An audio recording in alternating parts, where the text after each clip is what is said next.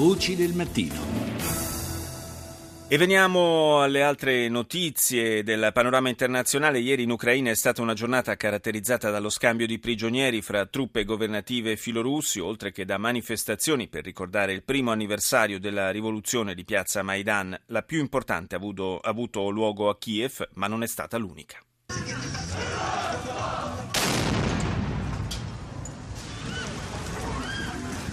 Это серьезно, вали туда быстрее.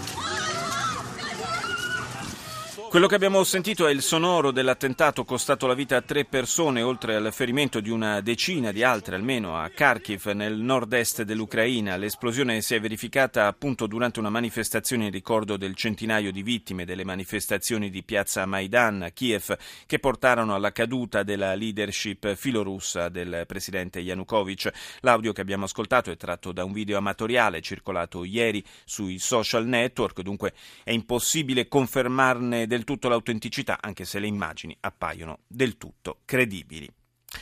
È il periodo delle conferenze sul terrorismo e sulle sue radici, dopo quella di Washington della scorsa settimana. Ieri un'altra si è aperta in Arabia Saudita. Fra quanti hanno preso la parola segnaliamo l'imam della grande moschea della Mecca.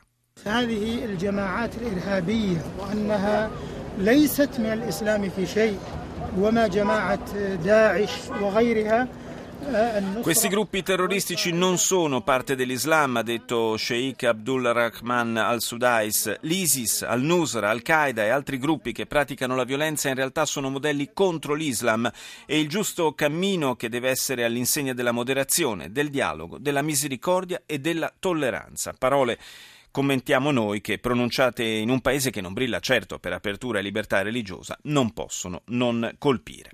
La Turchia ha portato a termine una massiccia operazione militare attraverso il territorio siriano per portare in salvo i 38 propri militari posti a vigilanza della tomba di Suleiman Shah, il nonno di Osman I, il fondatore dell'impero ottomano.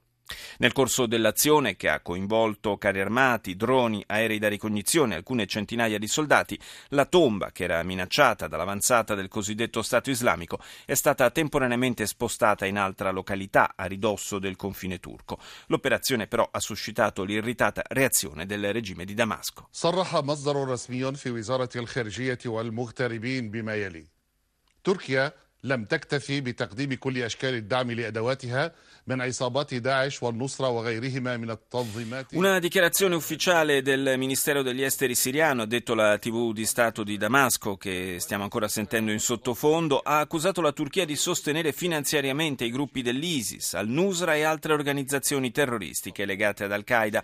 Oggi, ha proseguito l'emittente siriana, la Turchia ha commesso un atto di flagrante aggressione sul nostro territorio e sebbene il Ministro degli Esteri abbia informato il consolato siriano a Istanbul di questa operazione, con l'obiettivo di trasferire la tomba di Suleiman Shah, non ha però atteso il via libera della Siria come previsto dall'accordo firmato nel 1921 dalla Turchia e dalle forze francesi di occupazione in Siria.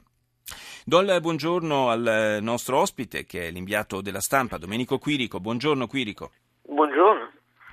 Una situazione, quella in Siria, che per molti versi appare ancora più preoccupante. L'avanzata dell'ISIS o Daesh, come lo vogliamo chiamare, è ripresa in maniera piuttosto importante. Io ti vorrei chiedere innanzitutto come vedi il ruolo di Hezbollah in questa, in questa guerra che continua ormai da quattro anni in Siria. Hezbollah, il destino di Hezbollah è strettamente connesso, indissolubilmente connesso con quello del, del regime di Damasco. Eh, se, se, cade il regime di Bashar, Hezbollah subisce un colpo mortale e, e per questo che Hezbollah eh, ha iniziato a partecipare alle operazioni militari del, eh, dell'indebolito eh, esercito siriano, ha sostanzialmente fornito a Bashar che mancava di, di fanterie perché perché l'esercito di, di, di Bashar è, è, debole in questo settore perché non, intere reparti, del, del, del, intere reparti di, questo, di, questa parte dell'esercito mh, dal 2011 si sono, hanno disertato, sono passati con i ribelli e, e che ha, e ha contribuito a, alle operazioni militari alle poche, non moltissime operazioni militari di successo del, del regime di Bashar in questi ultimi anni. Eh, quindi insomma un, uh, un, ruolo importante in una guerra che dicevo uh, almeno da, da, da, dalle notizie degli ultimi giorni sembra prendere una piega abbastanza inquietante. Il fatto stesso che la Turchia, che si era formalmente, ufficialmente impegnata a difendere il, uh, questo mausoleo, questa tomba di Suleiman Shah, abbia deciso invece di evacuarla in tutta fretta con un blitz eh, di cui abbiamo parlato poco fa, eh, sembra far intendere che l'ISIS stia prendendo il sopravvento. Beh, c'è qualcuno che sostiene, forse un po' esagerando, che l'unico vero alleato di, di Daesh, cioè del, dello Stato islamico di Mosul, eh, sia la Turchia. Direi che sostanzialmente è così.